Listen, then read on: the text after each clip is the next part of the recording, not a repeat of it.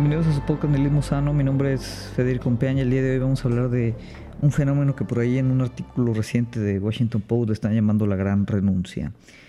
Básicamente eh, lo que tiene que ver o lo que está alrededor de ese tema pues es la cuestión del trabajo. Eh, el trabajo es un tema eh, bastante, bastante complejo que siempre ha sido de interés por el simple hecho de que yo creo que el 99% de nosotros, pues bueno, tiene que trabajar. La forma en la que el trabajo em, pues ha cambiado o las condiciones mismas laborales han eh, mutado, especialmente a raíz ahorita de, la cuestión de la pandemia, bueno, pues es un fenómeno interesante.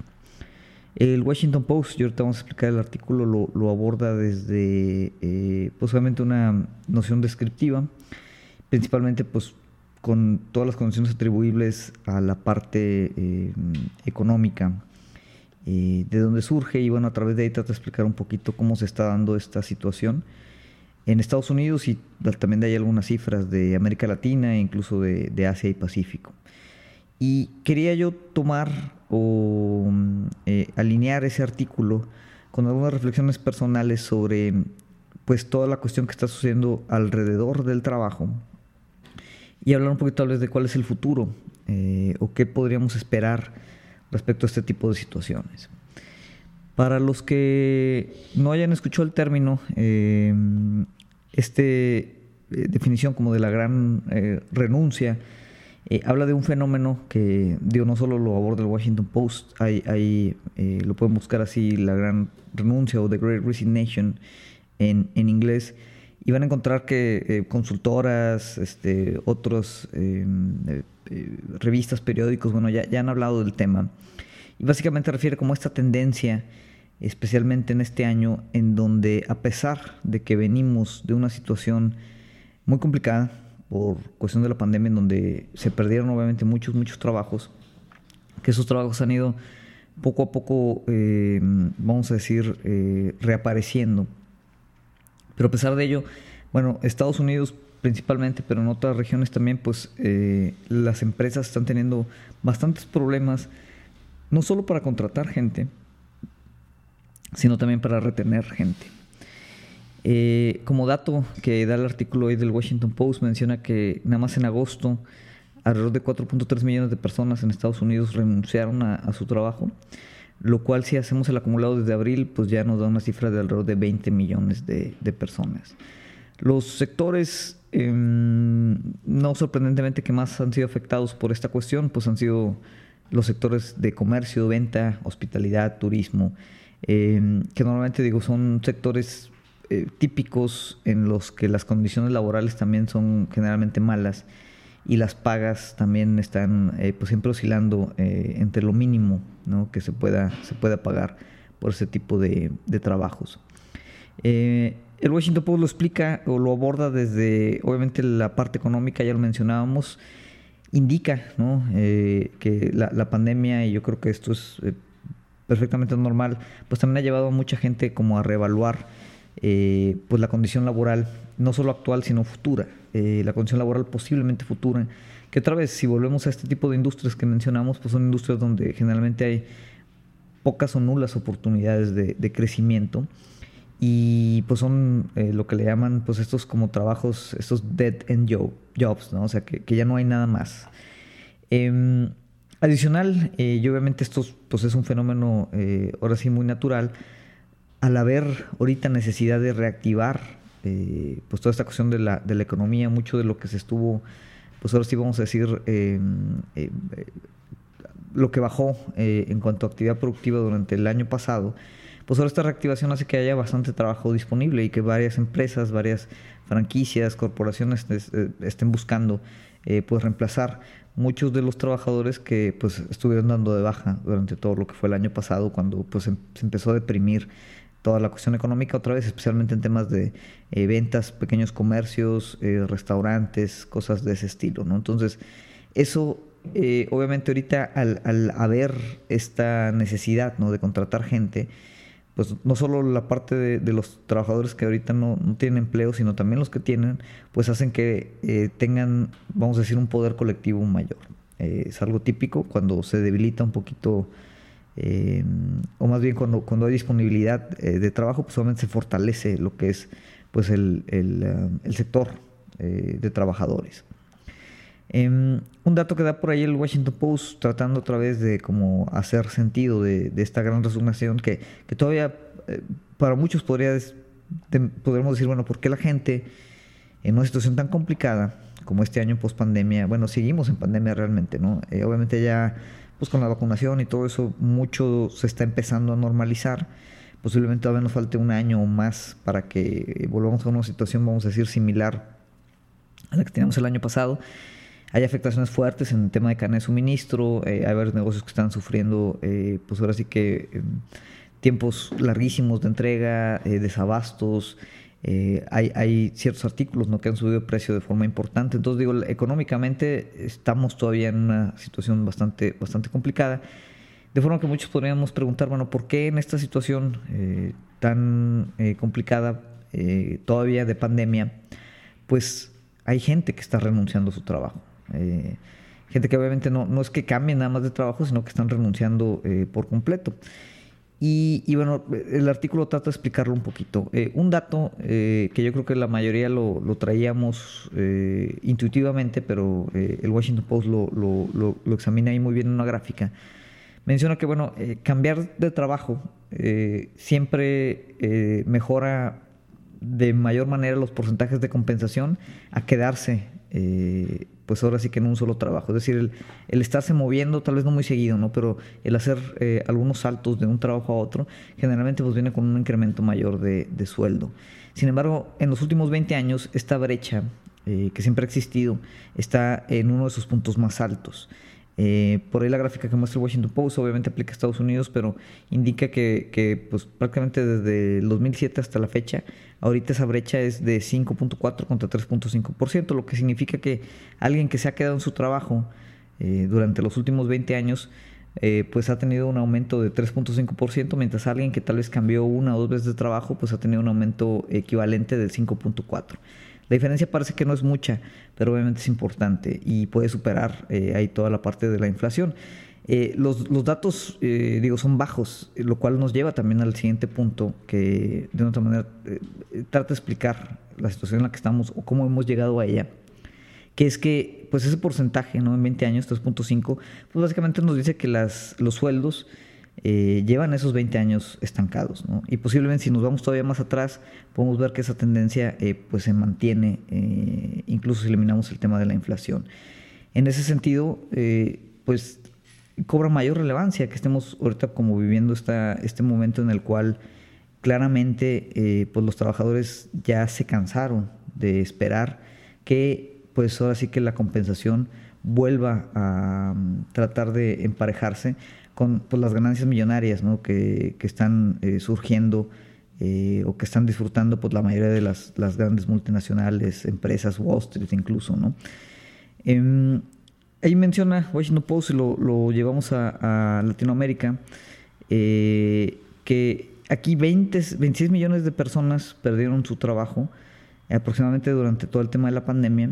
Empieza un retorno también de, de estas, estos trabajos perdidos pero como suele suceder ¿no? en, el caso de eh, pues, economías como las nuestras, México y América Latina, que muchos de esos trabajos que están recuperando, pues están recuperando también en la informalidad. Eh, de forma que, pues, ¿eso qué implica? Que tal vez esos 26 millones pues, están volviéndose a generar, pero en condiciones más precarias, sueldos peores, sin prestaciones, Em, etcétera, etcétera. ¿no? Entonces, eh, pues de otra manera otra vez empieza a bajar el estándar o la calidad de, los trabajos. Em, entonces, bueno, habla de todo este fenómeno, que es un fenómeno que yo creo que ahorita está en marcha y, puede, no es como que ya llegamos al pico, yo creo que puede y va a seguir sucediendo. Yo creo que en México también lo vamos a empezar a ver. Hay una tendencia de la gente de ahorita buscar otras oportunidades y ahorita la gente tiene un poquito más de poder colectivo, ¿no? Como, como grupo trabajador de buscar esas oportunidades, repensar su carrera, eh, buscar eh, ahora sí que en líneas distintas de trabajo y pues principalmente, ¿no? Tratar de buscar mayor bienestar. Y no solo mayor bienestar en la parte económica, sino también en la parte, em, pues ahora sí que eh, emocional o, de salud mental inclusive, eh, que es algo que pues se ha también tornado mucho más y más complicado eh, con los frenéticos ritmos de trabajos que, que, estamos llevando. Y es algo que claramente, ¿no? y esto es otra vez, esto es un síntoma, es algo que claramente pues las empresas no han sabido cómo prepararse y no han sabido cómo responder. El hecho que ya hayamos llegado a este punto, eh, pues otra vez habla, hay una situación económica importante, un contexto, vamos a decir, económico que eh, hace que, estas cuestiones pues se vean agravadas. Sin embargo, eh, parece evidente que las empresas en lo general, o el sector corporativo, este, la industria privada, etcétera, etcétera, pues no, tuvo la precaución de visualizar este tipo de tendencias y prepararse hacia ellas, ¿no? O sea, cómo responder, cómo cuidar, eh, ahora sí que tu misma organización respecto a, pues, cómo están los trabajadores en, esta, ¿no? Entonces, al final, pues esto es un síntoma, eh, y es un síntoma de algo incluso mucho más profundo, contengo yo, que la parte económica. Y ya lo hemos hablado aquí también, hay, una, eh, yo creo que sentimiento generalizado ahorita de, no solo de, miedo em, o de incertidumbre, sino también de desilusión. Yo creo que, em, pues bueno, de alguna manera como eh, nos hemos cansado tal vez de esperar a que las cosas mejoren. Y no solo nos hemos cansado, sino que ahorita ya hay esta idea de que en efecto las cosas no van a mejorar. O sea, no hay como que racionalmente hablando, ningún factor o, ninguna tendencia o ninguna señal de que las condiciones de precarización laboral en las que la mayoría de, nosotros de México están eh, pueden cambiar. Eh, entonces, ahí hay, un sentimiento ya generalizado de desilusión. Lo habíamos nosotros hablado, ¿no? Como en esa condición afectiva, eh, un poquito nihilista, que, que, incluso viene muy fuerte en las generaciones que ahorita todavía no están en el mercado laboral que eh, anticipan que pues otra vez esto se puede agravar. Yo siempre platicando ahí medio en broma, medio en serio, ¿no? Con, varios de, mis amigos, comento que si en algún momento colapsa la sociedad ahorita no va a ser por una revolución o por un cambio político extremado, eh, extremadamente fuerte, ¿no? Alguna radicalidad tecnológica. Yo pienso genuinamente que eh, si, si ahorita colapsa, pues ahora sí, la, la sociedad en la que vivimos, pues va a precisamente colapsar por una especie de implosión, por una, un tema de, como desgano generalizado, en el que simplemente ya no vamos a eh, querer trabajar. Y obviamente se escucha como muy absurdo, ¿no? Que pensar que, que puede la gente simplemente dejar de trabajar. Pero no es que se deje de trabajar, es que se va a dejar de trabajar para estas empresas. El trabajo siempre va a existir. ¿Por qué? Porque hay cosas que hacer, tenemos que comer. Pero yo creo que muy posiblemente muchas de las estructuras, instituciones sociales que tenemos pueden empezar a ver símbolos de colapso en un periodo como de transición, como de, esta especie de gran renuncia, gran paro, que después lleven a reconfigurar pues muchas de las maneras en las que eh, operamos nuestras cadenas productivas. Ahora, eso no sé si vaya a pasar ahorita en 5 años, en 10, en 20, pero esto es símbolo de que algo está sucediendo y pues de otra manera aquí hay que, hay que actuar. Eh, y, depende, como todo, como la pandemia, cómo dirijamos esto, quién lo dirija y, quién esté involucrado en, en, esta visualización. Y de aquí pueden salir cosas muy positivas o cosas muy negativas también, como sucedió con la pandemia que nuevamente pues precarizó mucho más algunas cosas, abrió la brecha de desigualdad. Muchos decían, eh, incluso intelectuales, filósofos, ¿no? al principio de la pandemia, que, que podía ser uno de los grandes eh, momentos para reconfigurar este capitalismo tardío, que podía ser el, colapso mismo del capitalismo, y simplemente se fortaleció, como, como suele suceder de, este tipo de crisis eh, en, todo el tema del capitalismo neoliberal en el que vivimos. ¿no?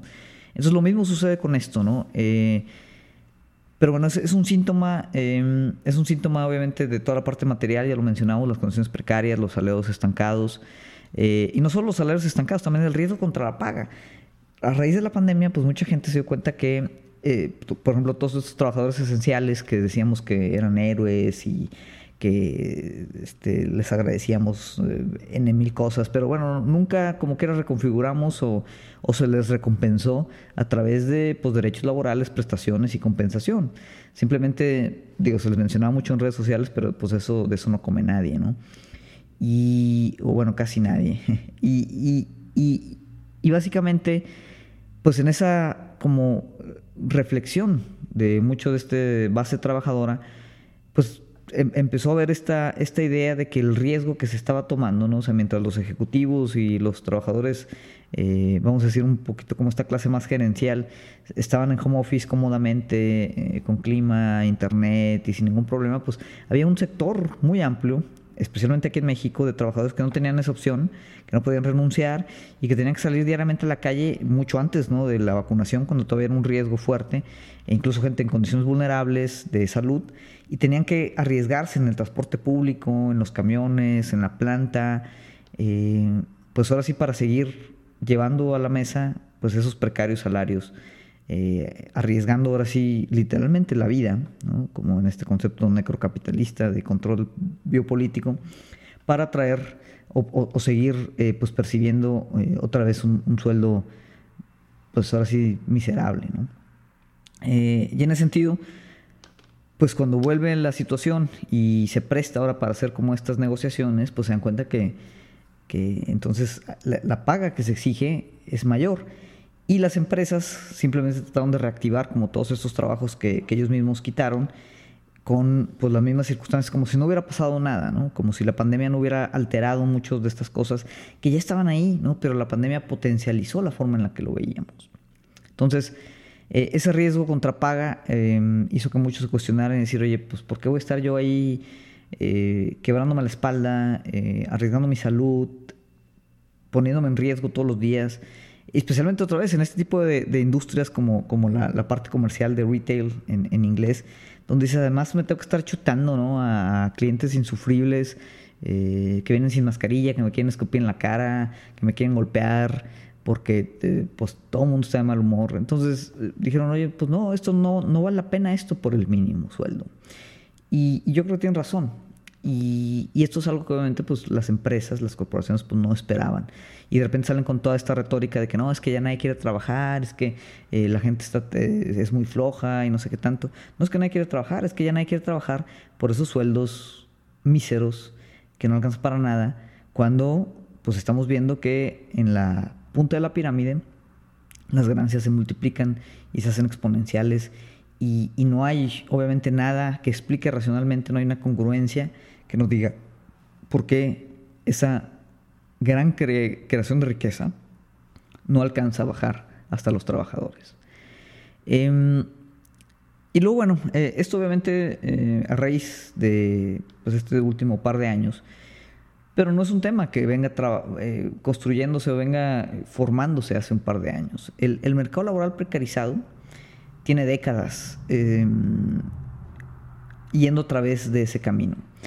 Y, no es como que pues, se fue yendo por ese camino de precarización pues, de manera involuntaria. Al, contrario, siempre estuvo perfectamente diseñado políticas, eh, campañas, estructuras, las mismas empresas siempre han optado por precarizar y flexibilizar ese, ese mercado laboral, porque obviamente pues, un mercado laboral inestable, eh, un mercado laboral precarizado, de bajos sueldos, eh, muy volátil, eh, con altas y bajas mm, importantes y, con un sector de la población en necesidad amplia, ¿no? empobrecidos, vulnerabilizados, pues obviamente eso a la empresa le representa ahorros, ¿no? le, representa costos operativos más bajos, le representa mano de obra barata.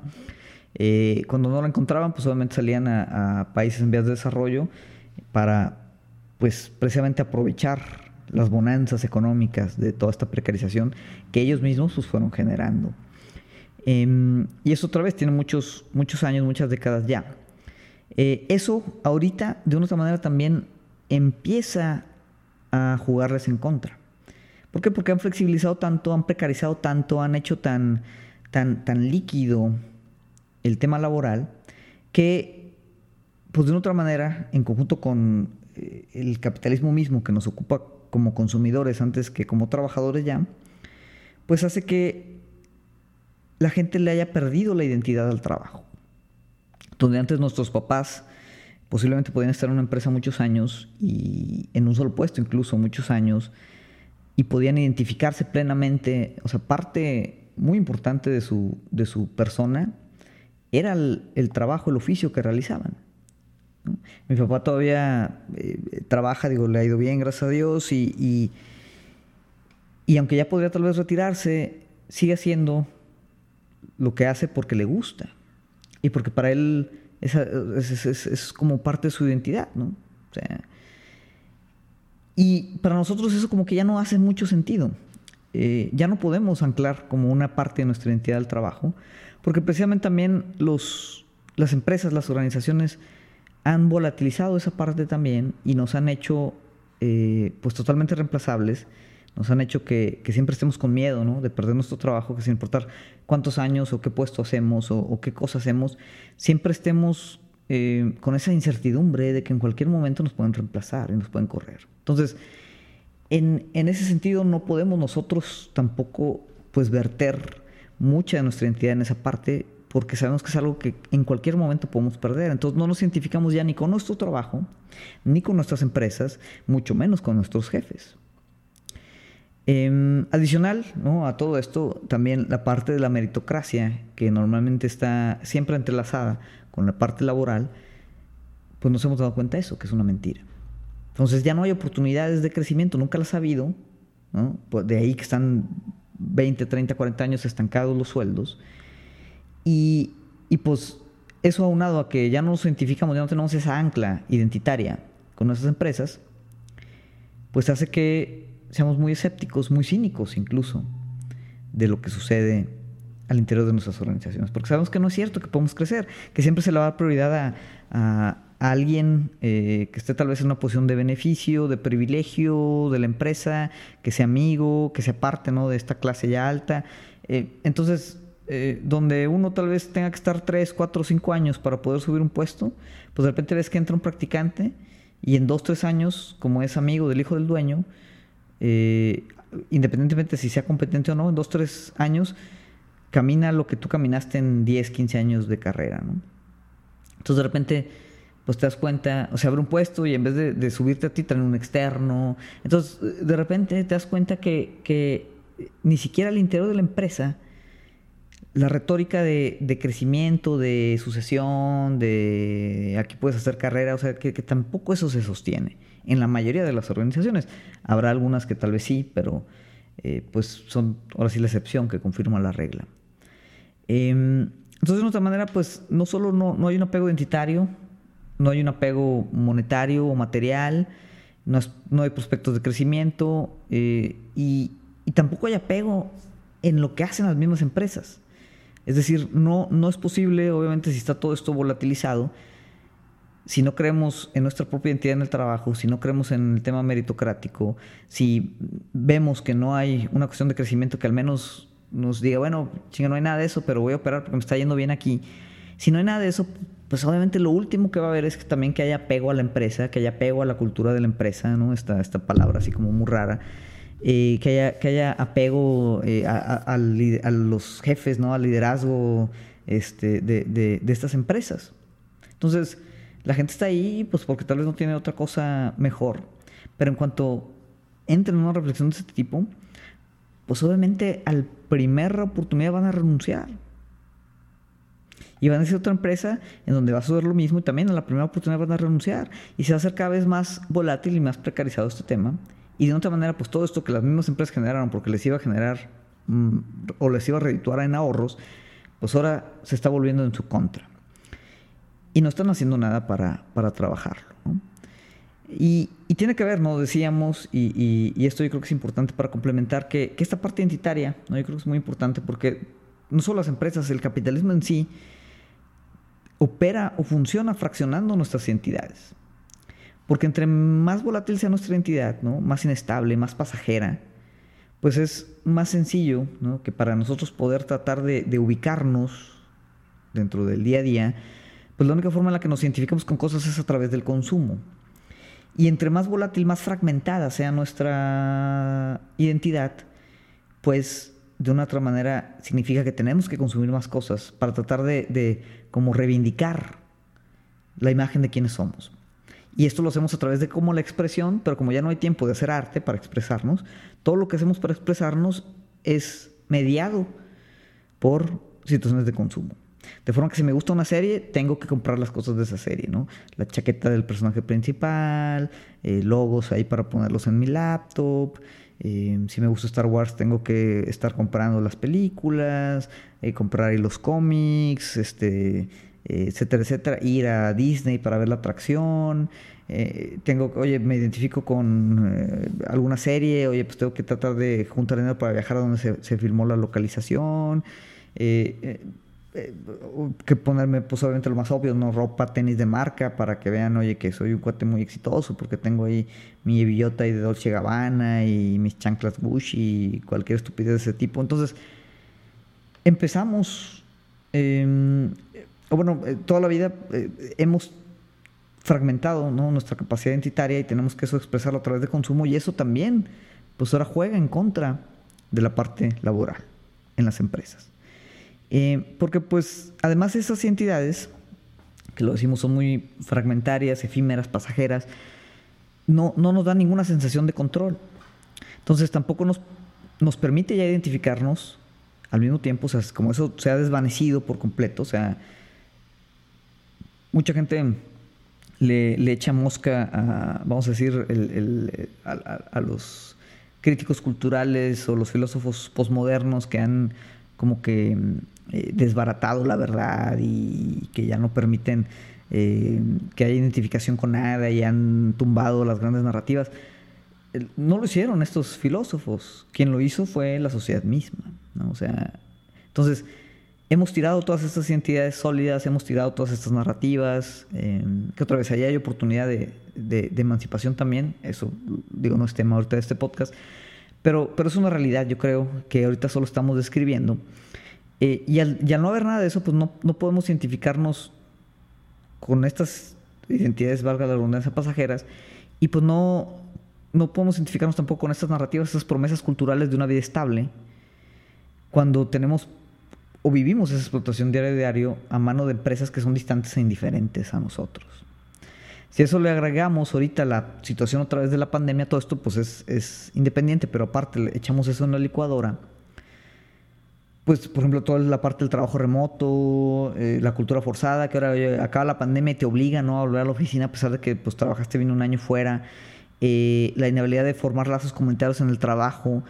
Entonces, ni siquiera, o sea, ya ni siquiera deja tú que la empresa lo haga, o sea, ya ni el grupo ahí, eh, como esa comunidad forzada que a veces era la oficina, tampoco ahí ya podemos encontrar identidad o lazos que sean significativos, ¿no?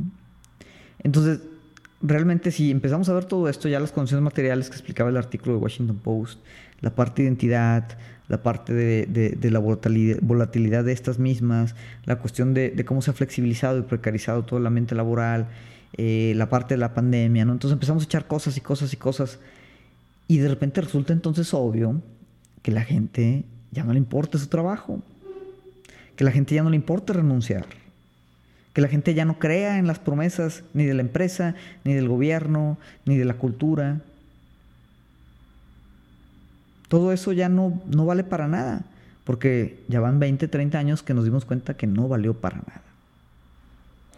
Y esto obviamente nos tendría que obligar a, ciertas reflexiones de a las empresas, ¿no? Y a nosotros, nosotros como trabajadores decir, bueno, ¿cuál es, cómo podemos reconfigurar el trabajo para volver a recuperar mucho de estos, de estos lazos eh, que nos unen, y no solo los lazos, ¿no? la parte cultural, sino la parte también económica, o sea, que materialmente podamos estar bien. ¿Qué es lo que tenemos que demandar? Ahorita con esta nueva fuerza que, que, que los trabajadores están, están ganando en este momento, ¿no? hay que, hay que aprovecharla. Estamos viendo ¿no? las múltiples huelgas que hay en Estados Unidos, es, es un síntoma de esto en John Deere, en este, ahora con eh, la asociación ahí de, actores y trabajadores de, la cinematografía, en Kellogg's. Las huelgas ahorita se están volviendo menos arriesgadas porque el trabajador tiene un poquito más de poder y hay que aprovechar ese tema para reconfigurar o exigir la reconfiguración de todas estas cosas que acabamos de nombrar. Y las empresas tienen que reaccionar también y permitir esa reconfiguración. ¿Cuál es el futuro del trabajo? Y con esto voy a cerrar ya no solo es un tema de sentido, ¿no? Siempre decía, no, es que los millennials quieren eh, trabajar en un lugar que tenga sentido. Ya no es de, no, no, es que mi empresa hace eh, Coca-Cola, este, ahí ya eh, dije la marca, ¿no? Pero hace, hace refrescos este, sustentables y se recicla la botella de plástico y todo. O sea, ya nos damos cuenta que también eso es, basura, es, es, propaganda. Entonces no se trata nada más de un tema de, sentido, sino también de condiciones laborales. A mí no me importa si tú como empresa, ¿no? haces armas de destrucción masiva, pero les pones el arco arcoíris LGBTQ en tus misiles.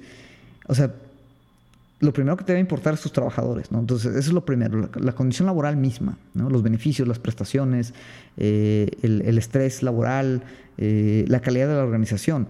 No es un tema tampoco de identidad, o sea, ya no es de, ven, identifícate conmigo, mira, soy una empresa woke y te va a poner un pinche tobogán y unas cervecitas ahí para que estés ahí todo el día en la oficina. No, no, no es, un tema también de comunidad. O sea, cómo en el mismo trabajo tú como empresa puedes crear una comunidad sin que te dé miedo que esa comunidad se organice contra ti, ¿no?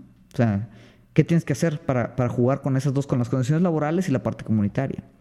No es tampoco de, es que tenemos que adaptarnos, es que todo está cambiando, es que todo es volátil. Tú como empresa, ¿qué tienes que hacer? ¿Cómo te tienes que configurar para dar estabilidad?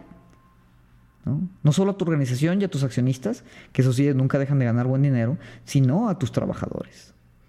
Que no todos piensen que en cualquier momento eh, los pueden simplemente correr porque todo está muy inestable. No se trata de un solo tema de ambiente laboral, ¿no? Ah, no, es que jugamos ping-pong y tenemos viernes chilango y no sé qué pedo. No, es un tema de crecimiento también. ¿Cómo estás haciendo crecer a la gente? No todos los vas a ser directores. No, bueno, pero ¿cómo estás trabajando con su compensación, con sus oportunidades de crecimiento, con sus oportunidades de aprendizaje? ¿Cómo los estás desarrollando, ¿no? Como trabajadores, como personas en tu organización. Y al final no es un tema nada más del puesto, no es un tema nada más del tipo de trabajo, no es un tema de lo que estás, voy a estar haciendo, ¿no?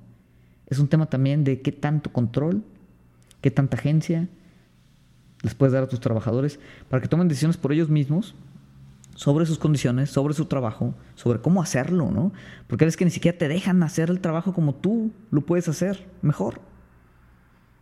Te vuelves como una máquina, en donde todo te lo tienen que estar checando, todo te tiene que estar diciendo cómo hacerlo. Tienes que este, como leerle la mente ¿no? a, los jefes para, para, poder, pues de una otra manera, hacer lo que ellos quieren hacer, pero no tienen tiempo de hacer. Dices, bueno, entonces ¿qué soy? Soy simplemente un proxy, ¿no? Y no tengo agencia, no tengo creatividad, no tengo toma de decisiones, no tengo independencia. No puedo realmente contribuir a la empresa. Ni a mí, ni a mi comunidad. Entonces con esto cerramos.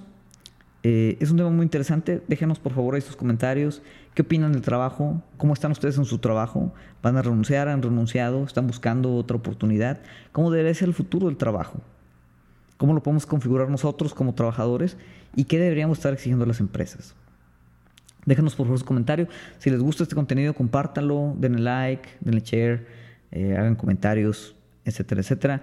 Los que nos escuchan por primera vez, estamos en las principales plataformas de podcast, en Spotify, Google, iTunes. Ahí nos pueden buscar. Y eh, bueno, me pueden contactar directamente en mis redes sociales personales, aunque no las uso mucho, pero ahí estoy, que es Fede Fiesta en Twitter, Fede Compean en Instagram. En fin, por esta semana sea todo. Nos vemos y pues nada. Nada, realmente nada.